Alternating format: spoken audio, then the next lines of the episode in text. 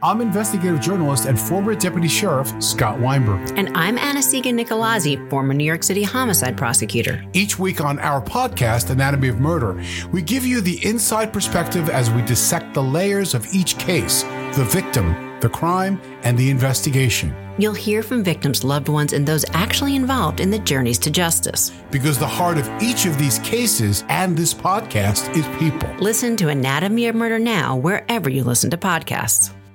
NetCredit is here to say yes to a personal loan or line of credit when other lenders say no. Apply in minutes and get a decision as soon as the same day. Loans offered by NetCredit or lending partner banks and serviced by NetCredit. Application subject to review and approval. Learn more at netcredit.com/partner. NetCredit. Credit to the people.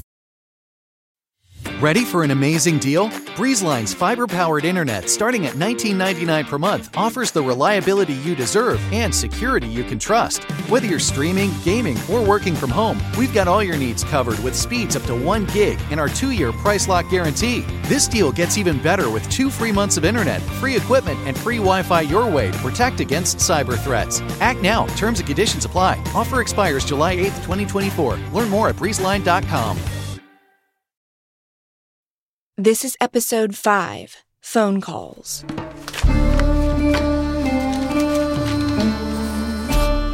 Analyzing Bruce's cell phone activity leading up to and on the day he was killed was a tedious and time consuming task. But that's what Counterclock is all about, right? The first thing you need to know is that Bruce's cell phone was owned by his employer, Sela. It was actually one of a dozen lines on a Verizon group plan with members of and employees of the Ricky family. Jared Ricky was the owner of Sela and Bruce's boss at the time. After the murder, Caitlin requested her dad's cell phone statements directly from Verizon, and the company gave them to her. She gave copies to me, and I was able to see all of Bruce's call history going as far back as February 22, 2012, two months before the murder. It took me a few weeks, but I went line by line through each call and mapped out everyone Bruce spoke with in the weeks leading up to his death. A lot of these calls were run of the mill, him talking with his wife and kids, connecting with business associates, etc.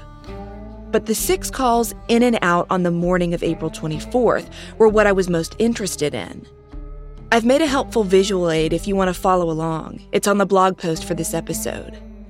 I compiled what I'd come up with into a timeline, and I showed that to Chris and Caitlin. Those are some interesting phone calls you brought. According to the documents from Verizon, Bruce received his first phone call on April 24th at 7:52 a.m. It was from Carol John Smith, the guy I mentioned in the last episode who was a business associate of Bruce's who'd met with him the day before the murder. Carol's call came into Bruce's phone while Bruce was still in Covington. The men talked for 4 minutes, then hung up. The call logs indicate at 9:10 a.m., Jared Ricky, Bruce's boss, called him, and they spoke for 2 minutes. Both men were in Covington at the time.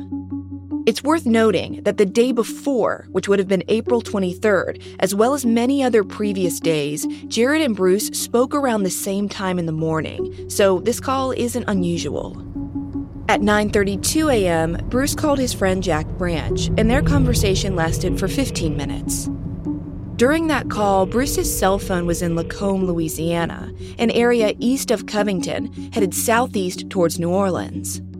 This route went around Lake Pontchartrain in the direction of Interstate 10. 25 minutes later, at 9:53 a.m., when Bruce would have been getting off the I-10 twin spans in New Orleans East, he called a number located in Biloxi, Mississippi. That call lasted for 12 minutes. At 10:05 a.m., the same minute he hung up from that 12-minute call, and right as he was parking at the Mark 7 apartments, Bruce called the person in Biloxi a second time, and that call lasted 2 minutes. Bruce was murdered shortly after that. Now, what's interesting is that EMS units were dispatched at 10:14 a.m. So we're talking about a 7-minute window after Bruce made that last phone call to when he spoke with the Mark 7 leasing manager Lucille Wilson to when he's killed, and I think that's being generous. Because we know that two 911 calls were also placed in that same time frame. So I'd venture to say it was more like a 3 to 5 minute window that the murder occurred. The obvious question is who was on the other end of the line in Biloxi, Mississippi? because they were the last person to speak with Bruce and more than likely would have known why he was in New Orleans East.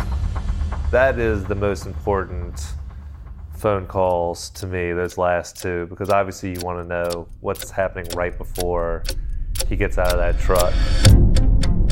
I did some research into the Biloxi phone number, and it comes back to a man named Glenn Angus. Glenn is a real estate and development investor from Mississippi who has 23 LLCs in that state and one entity in Louisiana called Covington Multifamily LLC. A lot of his businesses are related to multi unit condos or apartment buildings on Mississippi's Gulf Shore. The paperwork for Covington Multifamily LLC indicates it's no longer active. Based on Glenn's social media profile, he looks like he's in his 70s or 80s. His most current business, Gulf Coast Equities, lists an email address for him, but I wasn't able to reach him. I tried calling too, and no dice. When I did a deeper dive, I found at least one lawsuit filed by a former business partner who claimed Glenn had defrauded him in a land development deal. That suit didn't go the plaintiff's way and fully cleared Glenn. The more and more I learned about Glenn, the more it made sense why he and Bruce were talking on the day of the murder. One, Bruce had been provided information about an apartment complex that was possibly available as investment property. Two, Glenn wheeled and dealed in that space and could have been a resource or an interested party. And three, I found proof that the men had exchanged phone calls a few other times between February and April of 2012. According to Bruce's Verizon phone records, he and Glenn spoke three times on March 20th, 2012, which would have been about a month before the crime. Each of those conversations were brief, between one and nine minutes. The men talked again on March 28th for three minutes. Most of the time, the call records show that Bruce called Glenn, but the call on March 28th says it originated from Glenn's phone. And based on the location information, it indicates he was physically in Covington. So it's clear the two men knew one another. They'd had several phone calls, but what they talked about, I have no idea. My gut tells me it probably had something to do with business. What's interesting, though, is that of all the conversations Glenn and Bruce had in early 2012, the two calls they had minutes before Bruce's murder were the longest and closest in proximity. It's the only instance I could find where they spoke back to back. The call Bruce made to Glenn at 9:53 a.m. on April 24th lasted 12 minutes, way longer than any previous conversations. Then, as soon as Bruce ended that call, he called Glenn right back. And mind you, this is all happening while Bruce is trying to navigate to an address on Papania Drive that he can't find, and while he's in the Mark 7 parking lot. Chris, Bruce's son, told me he thinks this could only point to one thing. I mean, to me, the thing that makes the most sense is if you piece together, hey, he doesn't know where he's going because of what the police report says, he was lost.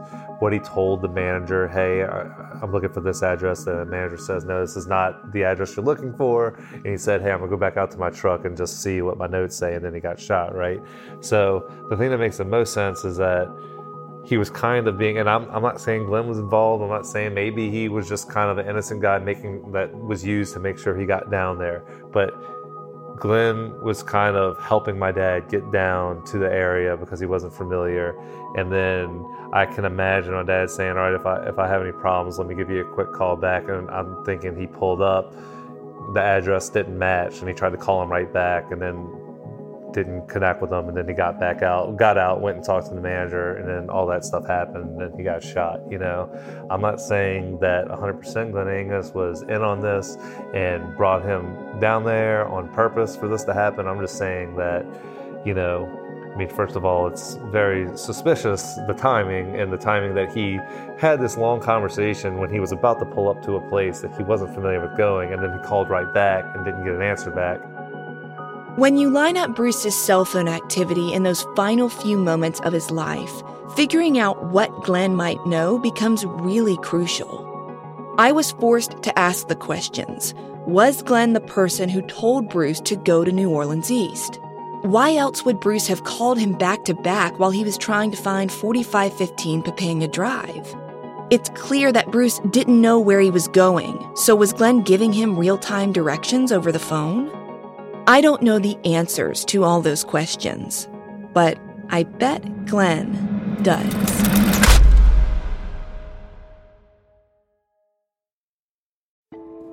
This show is sponsored by BetterHelp. Look, we all carry around different stressors, big and small. When I'm in work mode, I'm in work mode, and sometimes that dark material really affects me, but I don't always want to open up and bring it up around my husband or my young son. These stories deeply affect me, and I found that therapy is a safe space to get things off my chest and to figure out how to work through whatever's weighing me down. If you're thinking of starting therapy, give BetterHelp a try. It's entirely online and designed to be convenient, flexible, and suited to your schedule. So, whatever it is you need to talk about, get it off your chest with BetterHelp. Visit betterhelp.com slash counterclock today to get 10% off your first month. That's betterhelp, H-E-L-P dot com slash counterclock. My family and I are ready to eat stress free this spring with Factor's delicious ready to eat meals. Every fresh, never frozen meal is chef crafted, dietitian approved, and ready to eat in just two minutes. Do you guys understand what this means for me? It means I can eliminate the hassle of having to prep, cook, or even clean up. Now, I have a two year old toddler. This is seriously amazing. And the best part is that we can have variety. I can choose from a weekly menu of 35 different options and more than 60 add ons every week. I'm telling you, say you're not a parent, but you're just a person on the go who wants to save time but eat well. Factor is your solution for fast, premium meals without the need for cooking. Just head to factormeals.com slash counterclock50 and use code counterclock50 to get 50% off your first month plus 20% off your next month. That's code counterclock50 at factormeals.com slash counterclock50. 50% off your first box plus 20% off your next box while your subscription is active.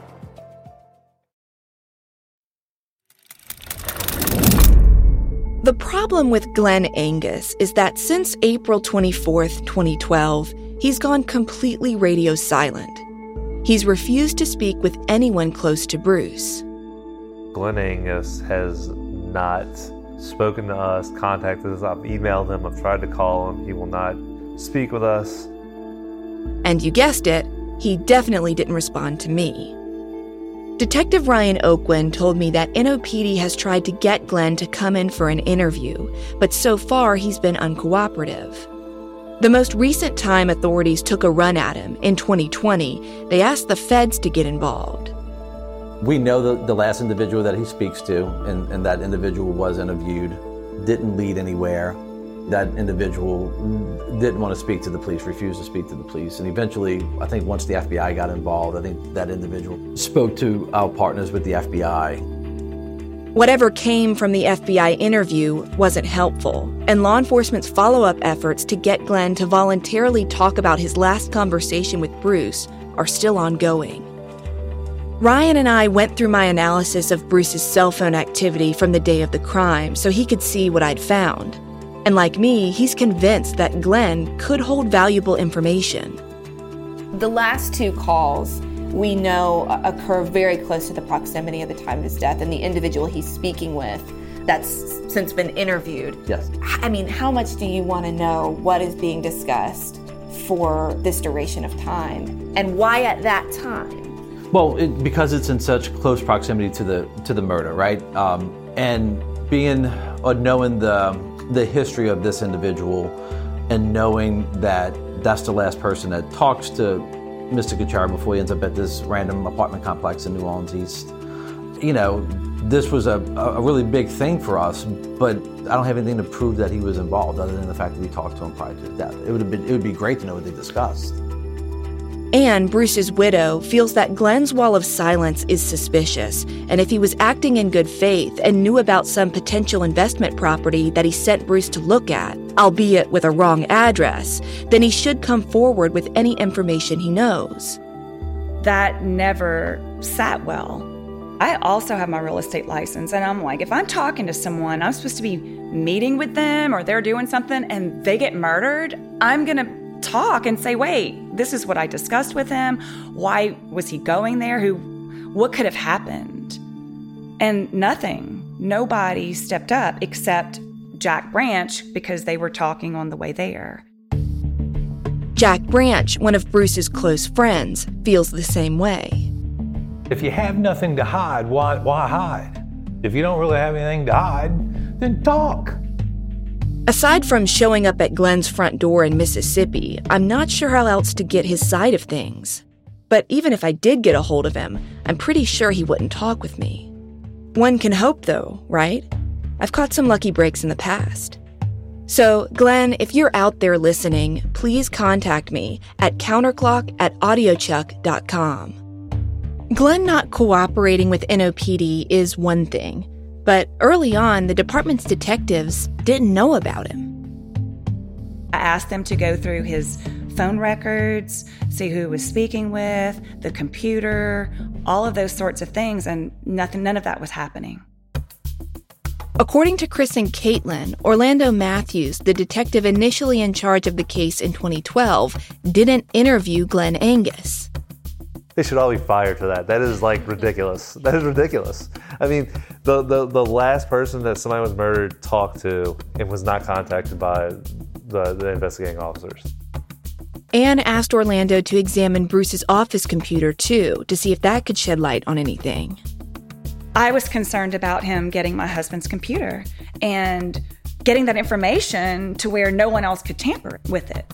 So he'd have all of his information, and he never wanted to go get the computer, felt like he was managing the case the way that he needed to manage the case, and didn't want me to have any say so in it.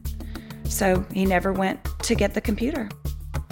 I've contacted Orlando Matthews many times to discuss his role in this investigation. Hello? Hi, um, this is Delia D'Ambra. I'm sorry I missed this call. Yeah, this is Orlando calling back. Initially, he couldn't commit to a time to talk. I don't have time today. I'm taking off a few days, so maybe Thursday or Friday, I'll actually be in New Orleans. Let me give you my email address because I actually look like I'm about to have a meeting right now. My captain just walked in. No worries. Yeah, I'll take that. He left New Orleans Police Department a while ago and took a job as an investigator for the town of New Iberia Police Department, about two hours west of New Orleans. We've had several conversations on the phone, but he's been hesitant to discuss Bruce's case without getting permission from NOPD first.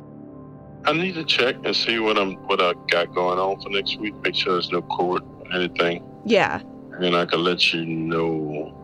Matter of fact, I needed to call Ryan. So uh, and just see what he got going on with it before I, uh, you know, make any uh, statements or anything, and make sure the case is, you see where he's at with it. I made a note not to call Ryan today, so and I'll check my schedule for next week. Ryan Oquin has given Orlando the green light to speak with me about the case. They ran into each other at a police conference last year and spoke about it. But Orlando still hasn't committed to a recorded interview.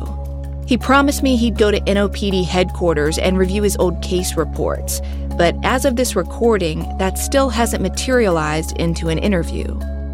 In my opinion, his decision back in 2012 not to review Bruce's call history or get his computer was a bad decision. If he'd executed a search warrant for Verizon's full cell tower dump back in 2012, Ryan Oquin says the current investigation would have benefited immensely. I know the family provided records of his cell phone, but it, it's not the same as the records that we would have that we would have gotten that you know that revolve around cell site locations. You know, I mean, again, if we would have had that stuff back in 20, 2012, I think we'd be looking at a different investigation. You know, I mean, it would have been easier for us to track Mr. Kuchera from Covington all the way to the apartment complex, and then anything else that would have looked out of the ordinary. And it's not just the activity on Bruce's phone before the murder that's important calls and texts that came from it after his death make me question whether the detective who won't talk is protecting much more than himself. Where'd you get this phone? This is my husband's phone, and he was murdered. Orlando Matthews, like, where did you go? Did you go to a guy in a tr- selling cell phones out of the trunk of a car? Did you go to a physical store? The only way to get answers was to leave the North Shore and New Orleans and go on a hunt in the heart of Baton Rouge. I've been trying to find uh, Mr. Richard Chambers, who used to own Big Time Communications. It was in the uh, plaza in the back. I was looking for a woman named Joyce Whitfield, and this address came up for her. Every single time when it comes to Joyce Whitfield, it stops. Literally every time. It's all in episode six, Big Time, available right now. Spectrum One is a big deal. You get Spectrum Internet with the most reliable internet speeds, free advanced Wi Fi for enhanced security and privacy, and a free Spectrum Mobile Unlimited line with nationwide 5G included, all while saving big. For the big speed, big reliability, and big savings you want, get Spectrum One. Just $49.99 a month for 12 months. Visit spectrum.com slash big deal for full details. Offer subject to change, valid for qualified residential customers only. Service not available in all areas. Restrictions apply. On this episode of Plant Killers, we'll explore one nation's most notorious fruit and vegetable killer, bad dirt. What makes bad dirt so bad? The answer? The ingredients. But fear not, true crime enthusiasts. This story has a happy ending. New Miracle-Gro organic raised bed and garden soil. It's made with quality organic ingredients from upcycled green waste like compost and aged bark. Unlike the other guys who can't say the same. Looks like bad dirt's murdering days are over. Thanks to Miracle-Gro. Join us next time on Plant Killers.